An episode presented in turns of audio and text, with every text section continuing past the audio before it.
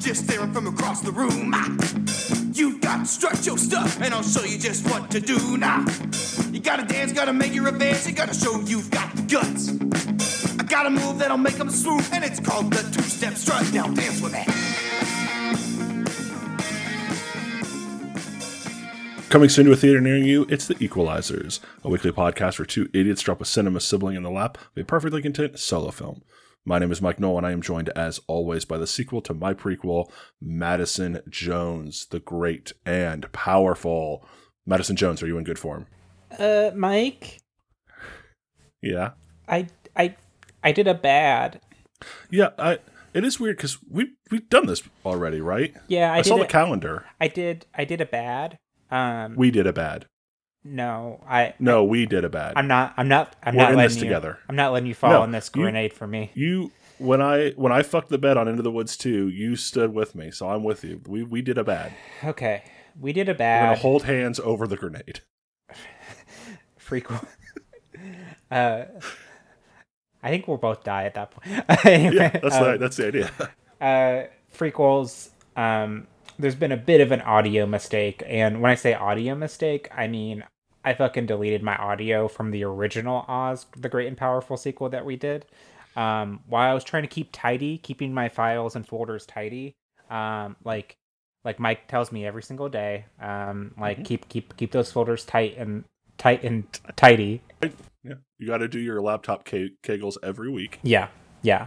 Uh, I accidentally deleted my audio. Still had Mike's, which I could I I, I could have posted, but that's probably not a good idea. But No, no. um, to be completely transparent, we are recording this two days before it is to go live on You the Saturday. on, on the Saturday that uh, Joe Biden has won the election as well, after a very long, stressful election week. To this, just to be said, we're both drinking right now.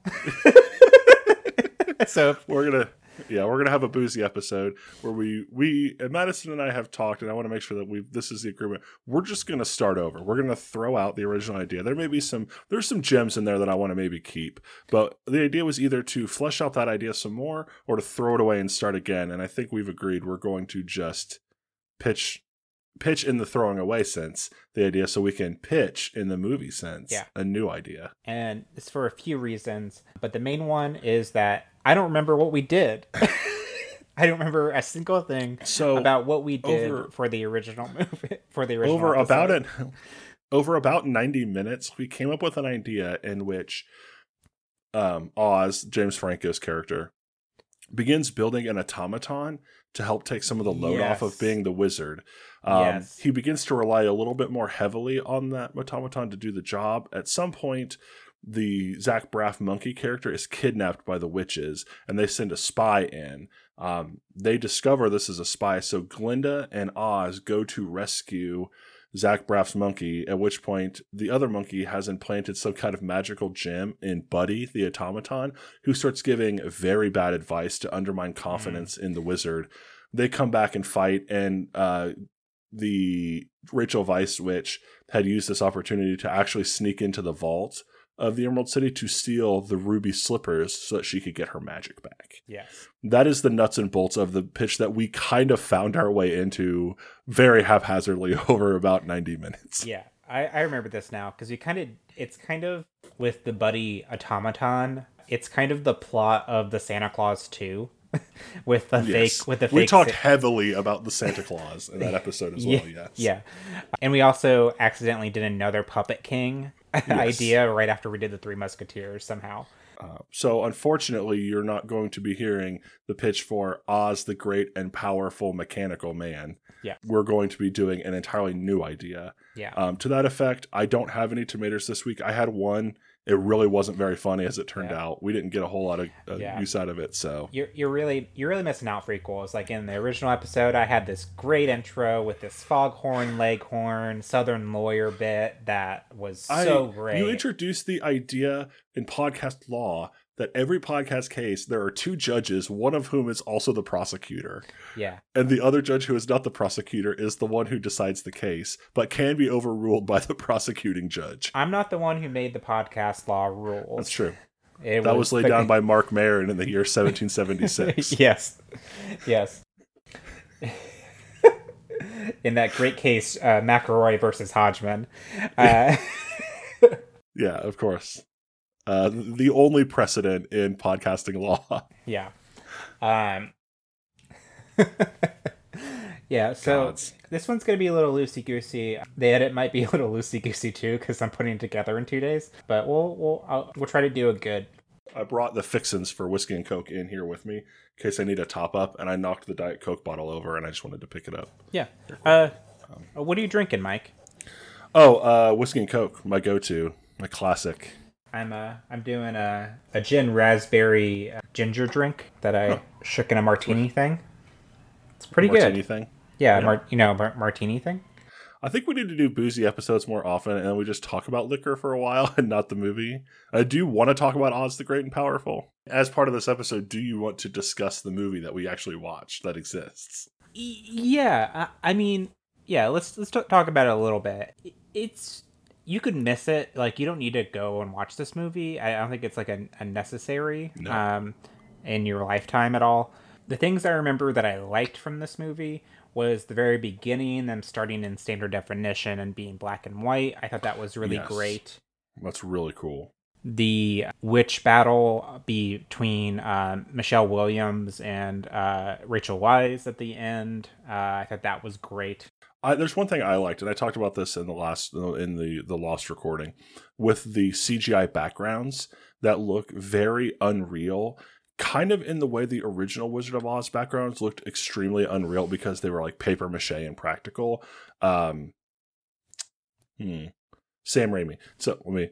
Sam Raimi did I think on purpose. This was a cognizant choice because like I've I recently had rewatched uh, or seen for the first time rather Drag Me to Hell, Mhm. which he had made like three years previously. Yeah. The CGI looks pretty good there. I mean, it's a little over the top in some places, again on purpose, but a lot of the CGI looks good in that movie. So like he knows how to do good CGI. This was very much like paintings, like beautiful CGI 3D paintings. But I think that that was meant to be kind of an homage to how unreal the backgrounds and the setting was in the original movie. Yeah. Drag Me to Hell, on the other hand, I would recommend as a must watch, personally. But I disagree, but that's fine. At least skip the part where the the woman tries to bite her lower jaw off with Oh also my having God. teeth.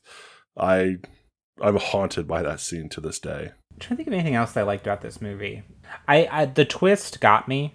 I remember that the twist did get me a little bit. Um, where the witch that they were hunting down was actually Glinda, the good witch. Yeah, I liked that a lot. And then it turns on its head that Mila Kunis and Rachel Weisz are the evil witches, the two sisters, which I I probably could have put together mainly because I knew that Mila Kunis's character was the evil, the wicked witch. I did as well. Um, I knew that one of them was the Wicked Witch, and I knew Mila Kunis turned, but like, I just I, I I was I was also surprised, and I also enjoyed that twist. There was a part of me that was like, I know both of these two are going to be bad. Like, I can just feel the vibe that both of these two are going to end up being wicked. Whether one of them like turns because of betrayal or something like that, but I I never never put together. Oh, actually, the, he's, they're hunting the a good witch. Like Mhm.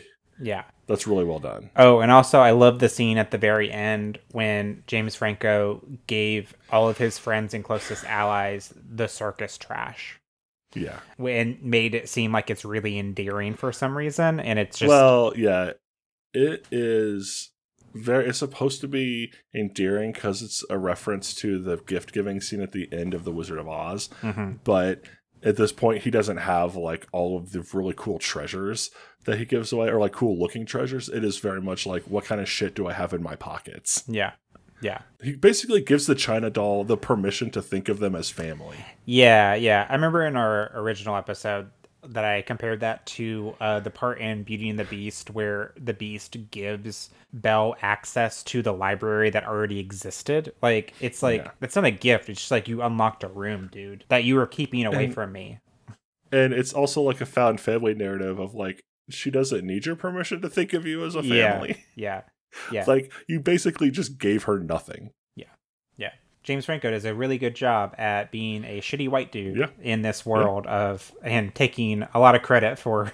the things that uh, these women and minorities. I don't. I just didn't really. It was. It was a fine movie. It was unremarkable. It Mhm. was a guy who's kind of a shitty dude learning to give a shit, and then use all of his shitty dude tricks to be like to help people, Yeah, which is fine. But I've seen it a hundred times.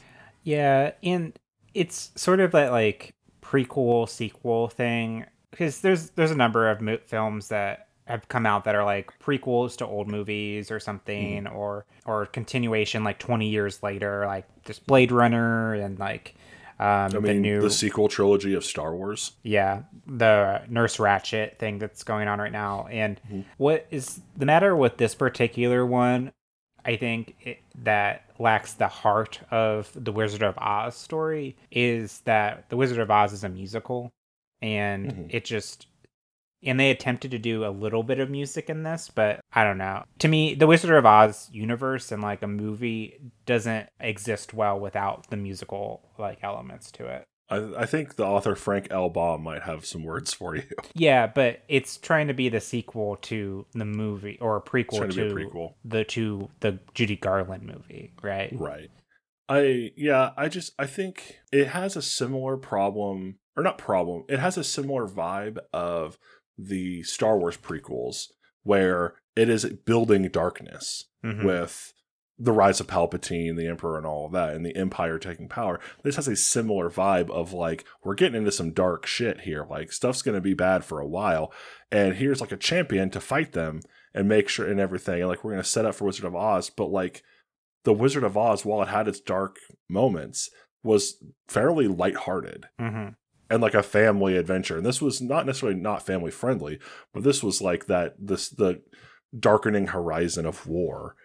And this guy shows up to like become the new champion of good and the light or whatever. And it just didn't vibe well with the original. Visually it was great. They got the like the dreamlike qualities great. Um, the bubble scene was really cool, I Mhm. thought. It looked neat. Like there was some cool stuff in it. It just didn't quite like match the vibe of it.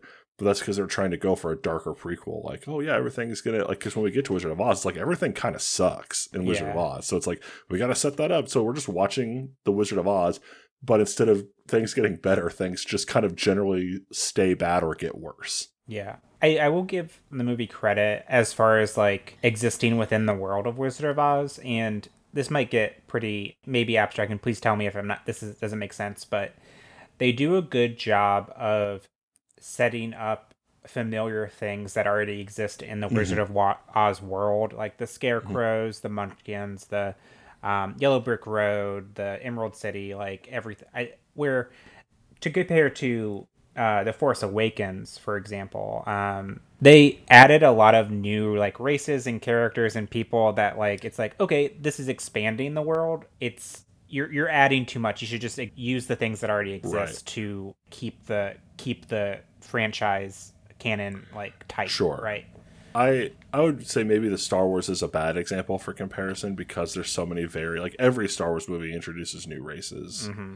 and things. I, I take your meaning though of of I, I did point out to Jackson there were times where there was like one or two um, references where they really kind of like took both hands or one hand on both sides of your head and made you look at this reference like Yeah. the poppy fields Yeah. was one but like the idea of their they um to trick the monkeys into flying into the poppy fields to fall asleep they had scarecrows on carts Mhm. which like is that's a kind of subtle reference to scarecrows there's a bit where they're in the woods and they're attacked by a lion that's a good that's a good use of references it's kind of subtle it's it's it's blatant but not they're not like pointing like see what we did there it's just like hey oh they get attacked by a lion and also lions and tigers and bears oh my like that Yeah. it tracks on a few levels and they're not like kind of rubbing your nose in how good their reference is And I'm assuming the lion reference was, oh, that's the lion, right? Like that's kind of yeah or something like that yeah I, I would assume so. Like the scarecrows aren't alive. We can delve into that. Um, in our lost episode, I did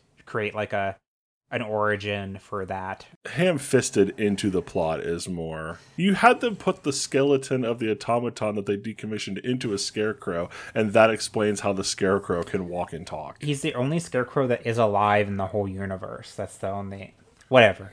whatever. Um, I mean, I did a much better job of finessing the Tin Man into existence. where he was tasked with going to the woods to chop down the evil apple trees, and then they- yeah. but they cut off the oil supply or something like that. It was that the the they had ten men, like T I N, ten men, who were cutting down, like who were fighting back and cutting down the the trees that were attacking people. But because Buddy was giving bad advice, he had basically told them, "Oh no, we don't need to worry about that anymore. Stop supplying them with oil." And he froze up and rusted. And Sure. like, what a oh, just masterful in Yeah, in yeah, conception. so much, and so much better, so Yes, much better than sorry. my my automaton skeleton in the You mean- scarecrow. Yeah, I don't know if you heard what you just said, but you pretty much proved my point for me. All right, so let's go ahead and jump into um, the new adventures of the, the Oz the Great and Powerful. Our time starts now. So because we're so uh seem to want to really get into the origin of the scarecrow, Tin Man, and Lion, I really don't. We just it managed se- to work in those references. it seems like we did. We do. Um I don't. I really don't, though. yeah. What what do you think the setup should be for the in between movie then? So I like the idea of one, the witches trying to get the ruby slippers, or Mhm. we had a plan. It was um Mila Kunis's character is attempting to get power, basically take the Emerald City. The whole time, Rachel Weisz's character was running her own con of, "Oh, I don't care about that. I'm just here to get the ruby slippers." I like that idea going forward. Uh, that way, we can tie the ruby slippers in. We can get them into play. We also had a whole thing where Oz learned this lesson of like, no, I can't trust this responsibility to somebody else. Like, I can't leave the Emerald City anymore because I have to stay here and do this Mhm. and then we did like a montage at the end of as the years passing and then it ends with a door opening we see a shaft of light and it's the outline of dorothy the scarecrow the tin man and the Mhm. lion i liked that as well uh, so i think something to do with the slippers and then also ending with the with oz realizing that glinda can go out in the world and be an emissary and all this a delegate he's this is his thing this is his job now Yeah. um, those i'm interested in but I- I like that. The focus on the slippers in particular Mm-hmm. as the thing of the movie, I think that is a good idea because I thought that was something that was completely missed in the Right. um, Oz the Great and Powerful because they don't even bring them up, but suddenly some for some reason she has them by Wizard of Oz time. Like so the gambit for the ruby slippers, which is a war that Oz has to lose, right? If he has Right. them initially. Um, Right. And maybe that, that can be a MacGuffin. They can go on an adventure like everybody's racing to find the ruby slippers. Yeah, yeah. That could be a thing. We don't have to keep the fact that they're in the vault of the Emerald City. No. I like the idea of Mila Kunis and Rachel Weisz are doing a thing that Ra- Mila Kunis believes they have the same purpose. Rachel Weisz is actually doing her own game off to the side. So she's stringing Mila Kunis along so that Mila Kunis will help her. But when we get to the end game and it's like how we've did it, it's like, oh no, I never. This was never my plan. I'm here for the slippers. Go fuck it or whatever. Yeah. So then we have some tension there. Um, but it doesn't have to be in the vault of the Emerald City. That's just what we how we worked it in last time. I think building like a betrayal or like sort of a different ideal, different held ideals from the two sister witches is a really good play because even in Oz and the Great and Powerful, like once Mila Kunis, Theodora went wicked, even Rachel Weisz was like, shit, you're like going a little too far here. Because it seems like uh, Rachel Weisz, which was more about not chaos, but like control, right? Like she seemed like a very um, Yeah. center right leader, if to not get I- too too on the nose I- with. Uh, I would almost use the phrase cruel but fair. cruel but fair, yeah, sure. And then like um, attracted to power, wanted the power, but didn't want to kill everybody, right? You know, And yeah, Mila Kunis was just like chaotic cruel. yeah. Like after after she, she like, turned, turned wicked, yeah, Rachel Weisz was like, I'm going to rule with an iron fist, but like there are limits that even I'm like, okay, that's I if I do this, then they'll revolt. Like Mila Kunis is like, no, I'll, I'll fucking kill everybody if I want to. I like that. So maybe the ruby slippers are something that are out in the world and they're a thing of legend. How do you think? Like, so it's like a quest. Yeah, I'm fine with that. The sister witches versus Oz and and Glinda.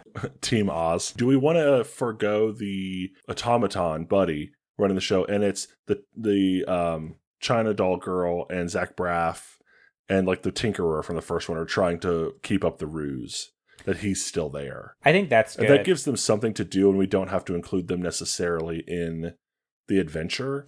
They're Yeah. doing their own job, and then we don't have to introduce a whole new automaton character. and they're doing like the best they can, but it's ultimately a bad job, right? Yes. So I think that's where we get like the lesson of Oz in the end, where he's like, "Oh, I this is my job. I have to stay here. I can't, um, I can't And- leave this realm and leave people hanging."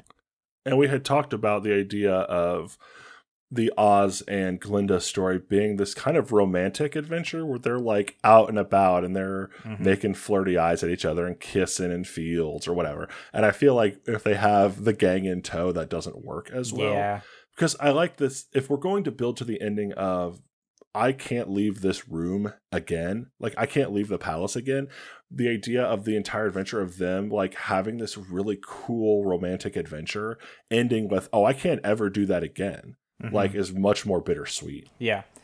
I think maybe in the beginning we see like a scene of them trying to have a private moment, and they're they're like making out or something, and then like Zach Braff monkey's just watching, just Just jerking it. just jerking it. Like, um, Drink up, drink up. what's um Knuck Knuck? Um, Yeah, actually, good pull. yeah, Knuck is maybe more like there's no time for this like flirty uh flirty stuff.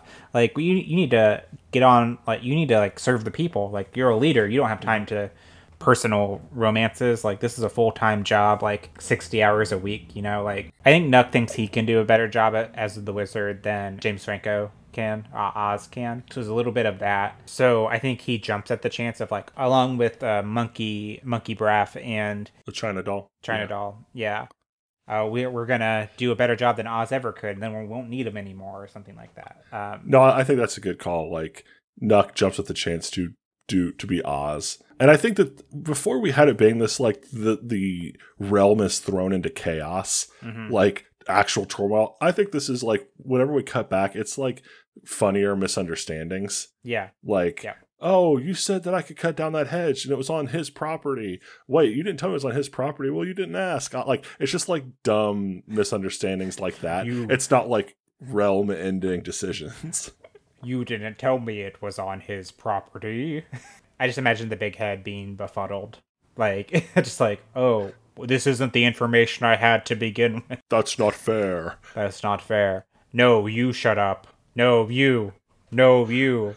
But yeah, no, I think that that works, and that way then it's not as dire. But it's still like they come back and there's like the line for the wizards out the door, and everybody's fucking pissed. hmm And that's then where he's like, okay, well, no, like I, just, I, and then maybe something that happens in the adventure. Let's get let's talk about the adventure Yeah. they're going for. So- Where are the ruby slippers? Is it like um, oh, it's a cave that can only be accessed once every thousand years, or is it a wi- another wizard or witch who has them and has died, and now it's whoever can get to them first? Get like, what's the D and D quest to get these slippers? it's got to be some place that is not frequently traversed for some reason. Maybe it's the edge of the world or something like that. Um, I like that idea a lot. yeah, and maybe like the legend is that um, there was uh, a witch who decided that she wanted to leave Oz. Um, well, I guess the world's not called Oz, is it? Or is it called Oz? Oh. I mean, yes and no, Yeah. because they don't say that in the this movie. They call it Oz in The Wizard of Oz. Yeah, They could rename it after him. I mean, yeah, sure. Prequels. We're going to apologize right now. There's going to be some weird audio. the The street outside Madison's apartment is having a hot shit party about the election results. Yeah, We're we we've stopped and started to try to get around it, but at this point, you're going to hear some traffic noise, and we apologize. I like the idea that this is at the edge of the world, though. Yeah. So Um, so the legend so the legend that I'm gonna build is that there was a witch who had these slippers who decided that they wanted to leave Oz.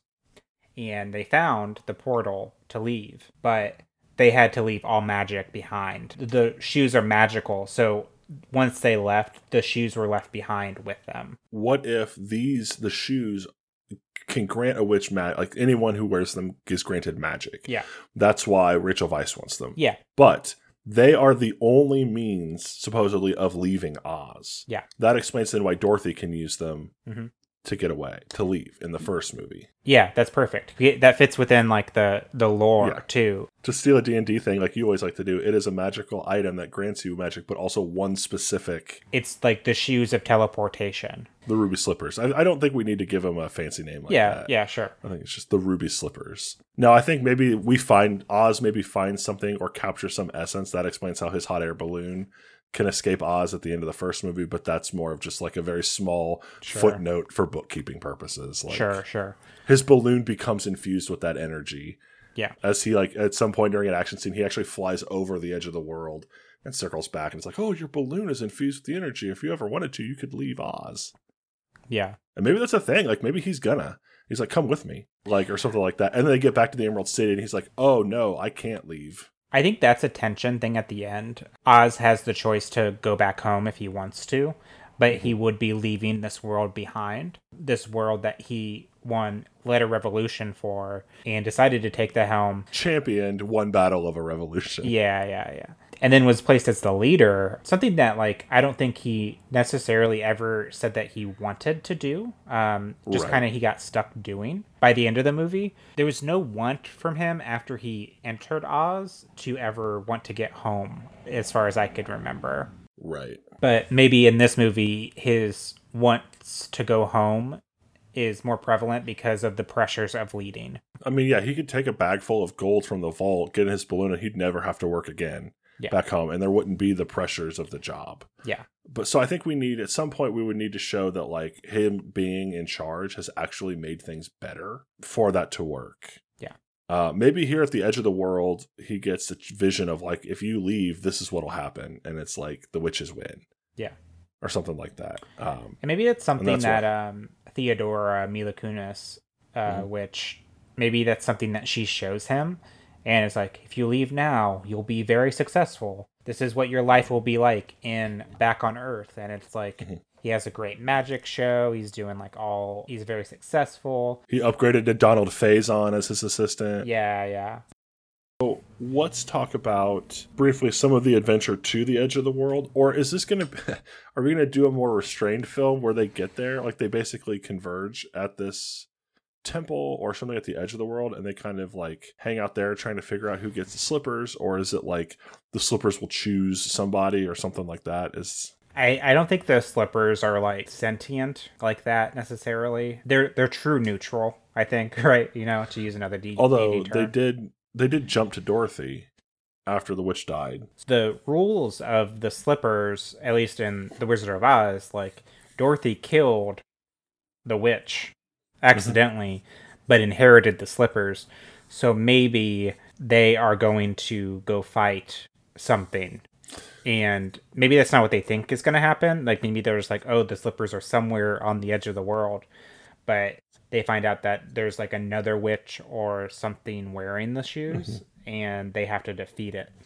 And, Yeah, I'm fine with a, another witch who's like, you know what, I'm ready to die now. or like maybe a guardian or something like that. Mhm. Um, uh, like a single wish or something. like the Heimdall of the Oz universe. So what is like the what is the so okay, so my question I guess now is still is this a movie in which they have to get I, I feel like they get to the end of the world quickly, which sounds dumb, but like we show them getting there quickly and the adventure is one what happens there, two the fact that we know Rachel Weisz wins and gets them, and she can teleport her and her sister immediately anywhere. So Mhm. now Oz and Glinda have to race back to the Emerald City, but at like a severe, like they're severely behind because the other two can get there like that. They have to fly back in a fucking hot air balloon or bubbles or whatever. yeah, and I think that's good. And we're getting into like wand lore esque again, um, with like who was the last person who killed with this wand or whatever. I think there's kind of like a, a 2v1 v2 battle at the end between the witch. So it's like Glinda and Oz Uh, versus this the slipper witch or whatever we okay, want to call yeah, her. that's fine. Slipper Witch, and then it's Mila Kunis and Rachel Weisz uh, versus this the Slipper Witch as well. They're both trying to get not only kill her but also get the final shot off, right? I think it's a rough battle, and I think that they, I think that eventually like Oz and Glinda do the most damage and get it to like to the precipice, but it's Rachel Weisz who gets the final shot off, and then she has the slippers. They try to charge her, and then she clicks them three times and teleports her and uh, Theodora away. The Slipper Witch played here by Dame Helen Mirren. Yes. Um, the Slipper Witch played by Neil Flynn. Okay, so then is there some kind of gauntlet to be run for them to get back to Oz? Like now that the witches can go anywhere, have they set up some traps along the way, or do they just come back and immediately start like an assault? Um, and now it's just them desperately trying to get back in time to save the day. Because we still need to kind of show Oz is the only like we need Oz to understand that he is really the only one who can do it, and he basically needs to just not leave the Emerald City ever again. Well, I think like this edge of the world thing, he could go home. Maybe that's like his secret mission is to go home, right? Hmm. Um, Okay. It's something that he's considering the entire movie. Um, and he has the chance. Maybe they do defeat the witch, and maybe he does have the slippers, and then he decides to throw them away because it would mean leaving Glinda behind because she doesn't want to go. And then they take them because the sister witches could just travel anywhere at that point, like immediately, right? That's yeah, that's, that's the click of a heel. I like the idea of um, the Slipper Witch as she's dying, basically telling Oz like, "You'll see those slippers again, and that's when you'll be free," or something like that. Mm. And that gives him the idea because that's when Dorothy shows up, and then he's like, "Oh, I can like go home now." And maybe maybe the the slippers are kind of a curse. Oh, um, I'm sorry. I'm sorry. Go ahead. Finish your thought about the curse. I was gonna say like the slipper witch for so long has been waiting for someone to kill her, but it had like she's not gonna die that like easily. Um, right. I think the power of the slippers is really great and will actually sustain the person that they're wear- that's wearing them. Yeah. Like the the idea of elves where they won't die of natural causes, but they can still be killed. Yeah, yeah. And then she's kind of like finally, So I have an idea. yeah, the witches disappear, and then we have a bit of them kind of fucking tearing shit up, and Knuck and the Braff Monkey and the China Doll Girl are trying to like hold Oz together, Mhm. Or like the Emerald City together, pretending to be the wizard. And we have Oz and Glinda trapped at the end of the world, and they don't have a way to get back in time. And that's when Oz decides, like, they basically realize if he can slingshot his balloon out over the edge of the world back, he can absorb magic, and his balloon can then tele maybe teleport or something like that. Okay. Um, or he could escape Oz. They could catch a tornado and return to Oz. Like, there's some options there. that's But- interesting. I like that. So they like return to the real world, and then they catch a tornado back to Oz. Yeah, it's like how are we gonna get there in time? There's a moment where we're not sure if he's going to actually fly into a tornado. Yeah, Like, there's a moment of like he might actually just land the balloon and live here now. because he has the balloon the entire time, right? I'm guessing that's Yeah. like the idea. Yeah, so he takes the balloon back to Earth. In as soon as they get there, he's storm hunting and is looking for a tornado to take him back to Oz, but closer to the Emerald City.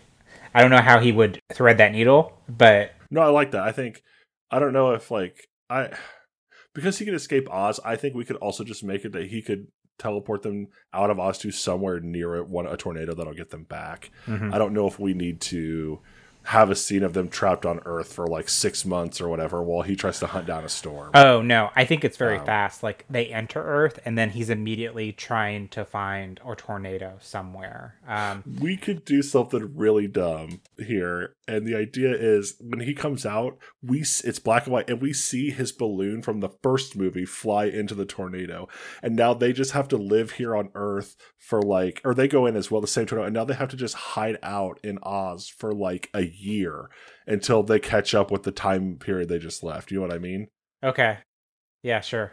I like that. and this. that's maybe where Oz can kind of learn what's happening. One, he sees what's happening. Two, he gets more of like an appreciation of like his role as the great and powerful because he's living among the people in secret. Okay. He's like, oh, the the powers of Oz are great, and he could like, I have come, I am Oz from the future, and you can never tell anyone that I was here, or something like that. Like he does his whole chicanery bit, and people keep his secret, but he's living among them now, and is actually realizing like the ramifications of his job and how important it actually is okay. that he does I- it. I like this.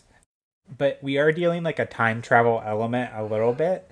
Um, and and I think we need to add a reason for it, like as far as like an explainable, like how does he, how does the time travel work? Is it when he goes back to Earth, he's actually thrown to the past, like right before he entered Oz? yeah, that's what I'm saying. Okay. Like when he comes back, it's like magic, time, space, whatever fuckery. It like it accidentally kicked him out the moment he went in originally, so he just flies into the same tornado. And that's so he comes back and basically him in the first movie and now he and Glinda in this movie appear in Oz at the same time in that first movie where he crashes and he meets Mila Kunis. Except this James Franco and Glinda don't crash. They Okay. fly off a little bit away and they smuggle themselves into the Emerald City or whatever. And they just wait for they just live there for the year it takes for time to catch up with them. How do they know that though? How do they know that that's what, how it's going to go down? once Oh, they, find go- a newspaper in a trash can. Yeah, sure, sure. Yeah, yeah. I, I mean, how do they know when they're going back to Earth to do the time travel bit that that is gonna like in that moment? Does the does the Slipper Witch tell them or something like that? Like in with their dying breath? Or I mean, I think the idea their their plan is to leave Oz, catch a tornado back into Oz somewhere, and then get to the Emerald City. And Mhm. kind of hope that works. I think if they come out into the real into our world and James Franco watches his own balloon fly into a tornado, he's gonna pick up, oh, this is that Okay. time, so we'll just fly into that tornado and we'll have to wait a year.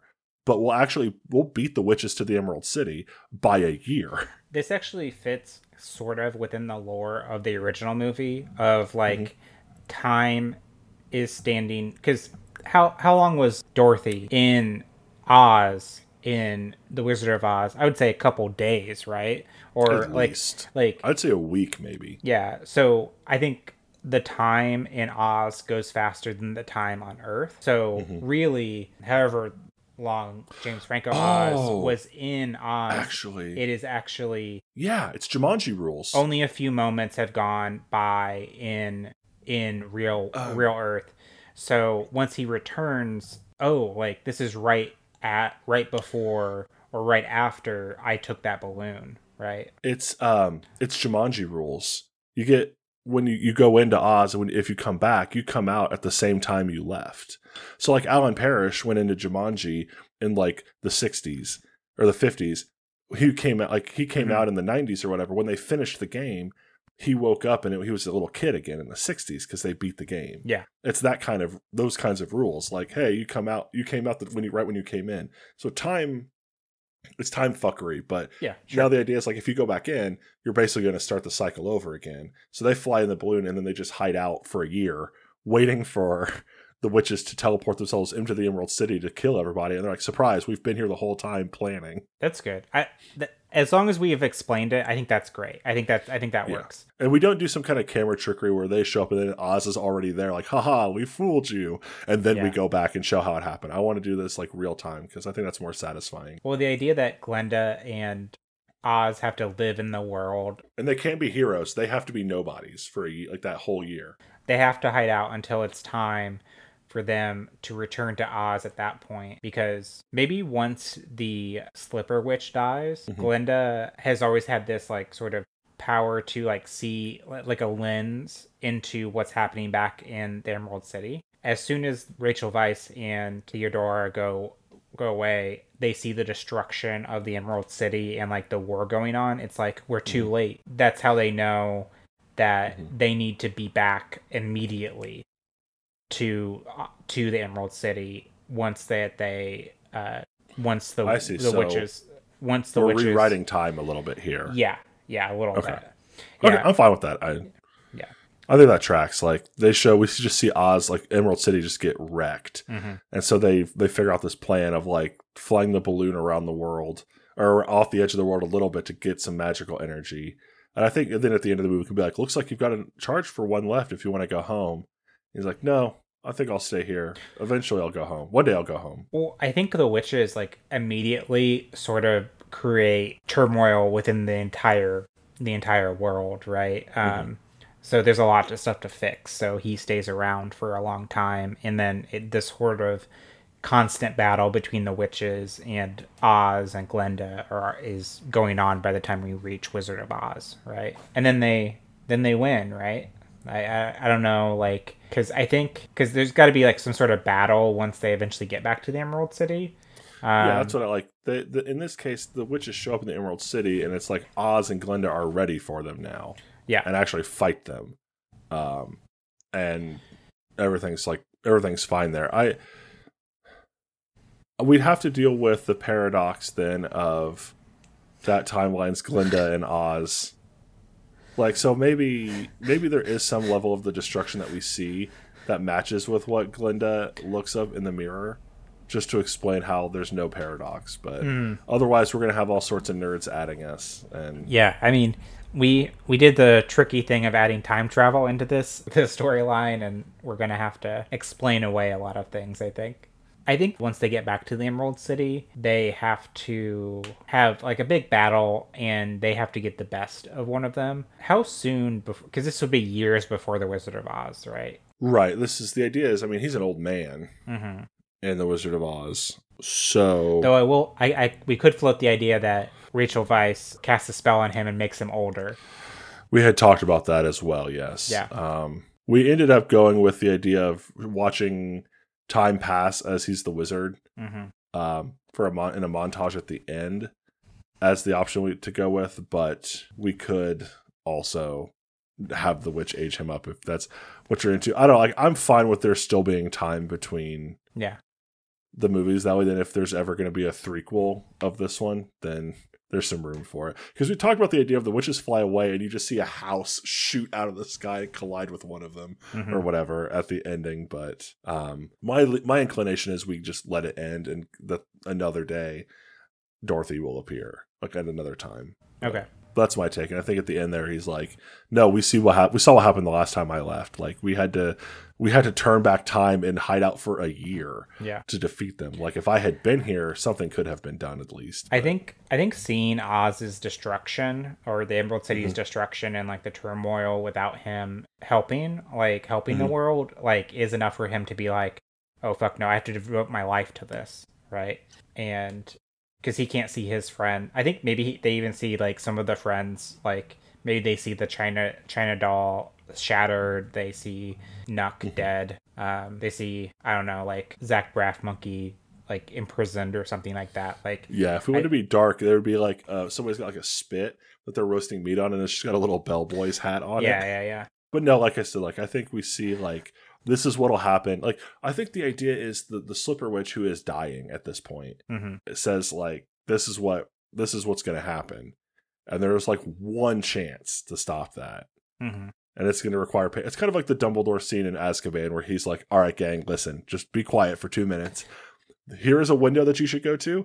This is what time it is. This is what time this is going to happen. Good luck." And then like a kind of similar thing of like, there's a chance if you were willing to go for it, and you'd have to wait a while, but you could stop this. Yeah. Well, I think that's why the Slipper Witch, and I, I'm really, I'm really into the Slipper Witch lore that like we're building here. That Uh, hot slipper witch lore. that that that thick Slipper Yeah. Witch lore, deep cuts, thicker witch. Ooh, you know what? Scrap the whole pitch. We're starting over with a thicker witch. thicker witch lore. Um, but maybe like she tried to escape, but then she would realize the shoes would be like left behind, and then she's like, "Oh, I have to stay here and guard these shoes. Like they're they're more of a burden than a gift, right? But only like if someone was pure of heart, then they may be able to control them or something like that." Sure. Um, spike arrow through the window, into my collarbone, dead. Yeah, so we should end the episode now with that. So Yep. so canonically, Madison Jones wants to kill Chris Evans. yes, Did we do it? I think we did it. Do we think we wrapped it up a little bit? I mean, yeah, like um, well, like the episode that hasn't come out yet. Um, it does feel like this needs maybe a button, but I'm not sure what. Like, like the last one we ended with the montage and we saw Dorothy and all that, like, and that was kind of meant to be the button. Um, I'm okay with this one. If I'm okay with copy and pasting that button. I think it still fits, right? Yeah, I didn't know if we were wanting to leave the door open for a third Oz the Great and Powerful that everyone's clamoring for. Honestly, like the only thing that we would need to still establish would mm-hmm. be the thing that you necessarily don't want to do is establish like the origin of the scarecrow. I the just don't Tin think Man, we need to. and the like, there Yeah. are just things in this world that can be magical and spontaneous that we don't have to I describe. don't. I don't think anything else needs to be established then, unless we did a sequel to the Wizard of Oz. right. right so um then yeah i think we have the same button. He kind of like we show him like glinda leaves and it's a sad moment because he's like i'm never leaving the emerald city again. Um and then he just walks back there and he kind of like looks out at the room and he shuts the curtain. Hmm and maybe we see this as like from above and like the full room. We just see him shut the curtain and then like the sun and then the dark and then the sun and the dark dark windows and the room changes and eventually it looks exactly like the wizard of oz. And we just see the door open the shaft of light the outlines of dorothy scarecrow tin man lion I think it's good. and that's I think. I think there's also like a. I think there's also a call for Glinda where she feels like she needs to be more involved in the world, and yeah exactly I I think that it's like, oh, I can't stay here in the castle. I got to go out there and like help people out there in the world. Um, Oz has to stay here, right? You know, like it's Mhm.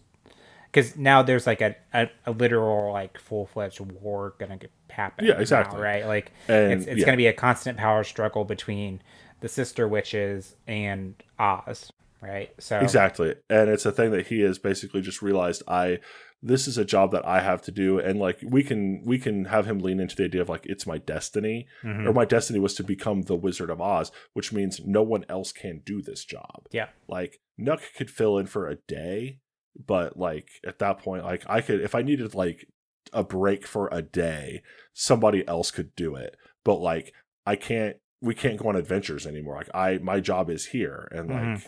I'm the Wizard of Oz. I'm not the wizard who gallivants around and fights evil with witches, whatever. I'm the Wizard of Oz. Yeah, something something I brought up in the Lost episode was that it's kind of like the end of the first Spider-Man, uh, Exactly. where he's walking away from uh, William Dafoe's grave, and it's just like I have this duty now. I have to. I this is my this is my charge, like whether I like it or not. And like I said after that in the last episode, I'll repeat there is a scene where Glinda appears and she lowers upside down from the ceiling and she and James Franco start smooching. Yeah, I think we did it. I think we did it. Yeah. I, I think, think we- that this, this we did tracks. it. We did it again. And you know what? Probably a more fun movie. I think we made a more fun movie. Like, Yeah. uh, like We settled into the automaton pretty early and then didn't really know where to go from there. yeah, and kind of made it work. But I think this one we settled into a more interesting angle. We discovered the idea of the ruby slippers after about 45 to 50 minutes. yeah. And at that point, it was like too late to go back. So I think this starting from there was the right call. having having the whole movie kind of focus on like the plot point of the ruby slippers is a good call i think because it just was completely absent from the which is uh, fine. We didn't need it in the first one. yeah well no what i was saying it fills the need of that Yeah. oz the great and powerful left off where they just don't mention it at all when there's such a main part of the wizard of oz i mm-hmm. think we filled in that hole that needed needed to be filled Absolutely. Well, if we did it, that's credits on another episode of The Equalizers. Madison Jones, tell the people where they can find us. And people can find us on Podbean, Spotify, iTunes, Stitcher, and everywhere else podcasts are found by searching The Equalizers. You can also get in contact with us on Facebook and Twitter at The Equalizers. Our Gmail is equalizers at gmail.com, and our Instagram is The underscore equalizers. As always, we spell that E Q U E L. Hmm. Sorry, I Z- lost confidence halfway through Z that. E R S, Go ahead and finish. If you're going to do the whole thing, go ahead and finish. like in sequel. Like and sequel. Special thanks to the Banana Boyes for our theme song Two Step Strutting off their debut album Technicolor Girl from Outer Space. You can find them on Facebook, Twitter, and on Instagram by searching Banana Boyes. And as always, that's spelled B O Y E S, like in oh yes.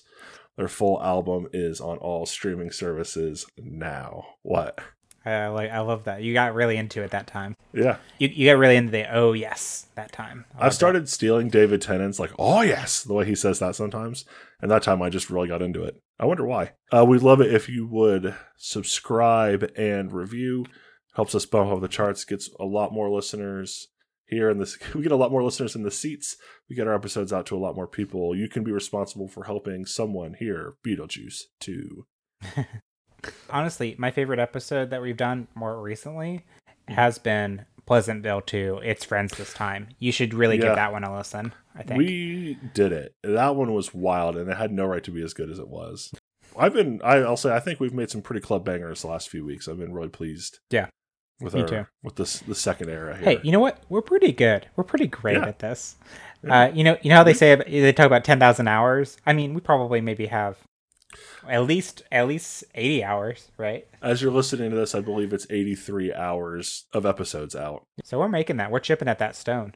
So Madison, next time, what are we doing? Er, er, er, er, Oh er. no! Oh no! Challenge. Challenge. Challenge. Yeah, yeah. I've been waiting for this one for Yeah. a long time. A long time. you, you, you, you know, Mike, um, something I've I've I've known about you for a long time, um, but something that has been very prevalent recently is that I realize how much you love, love, love, love the Andy Griffith Show. Mhm. So, I am challenging you, Mike, to create a sequel to Return to Mayberry, the made-for-TV comedy movie Oh Christ! Okay. um, made in like it's like 15 years after the mo- the show had ended, and the twist is that it has to have some sort of supernatural element to it. Oh no! I can't believe you've done this thing entirely opposite of my brand, introducing supernatural elements to things that don't have them. How will I ever cope? Oh, I'm sorry, you misunderstand me. it has to have a supernatural, like the show supernatural element, to Return to Mayberry. Do you understand now? okay. Cool. Wow.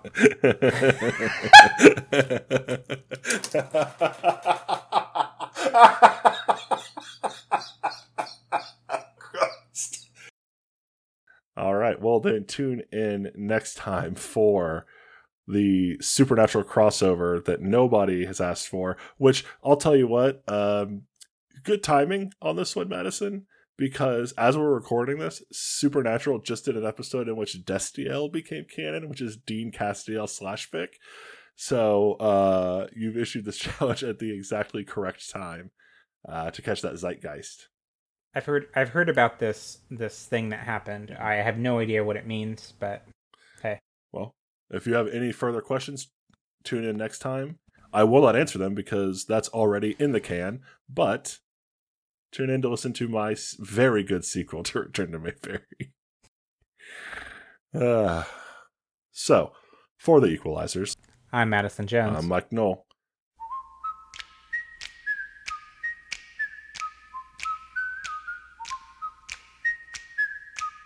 Hey, ass butt. To be continued. First take your favorite leg, and then you kick it up to your chest. Then you pump your open palms, and then you really start breaking a sweat. That's all there is, that's really it. You barely even gotta move your butt. Come on, man, now follow my lead, and we'll do the two step. Come on, dance with me.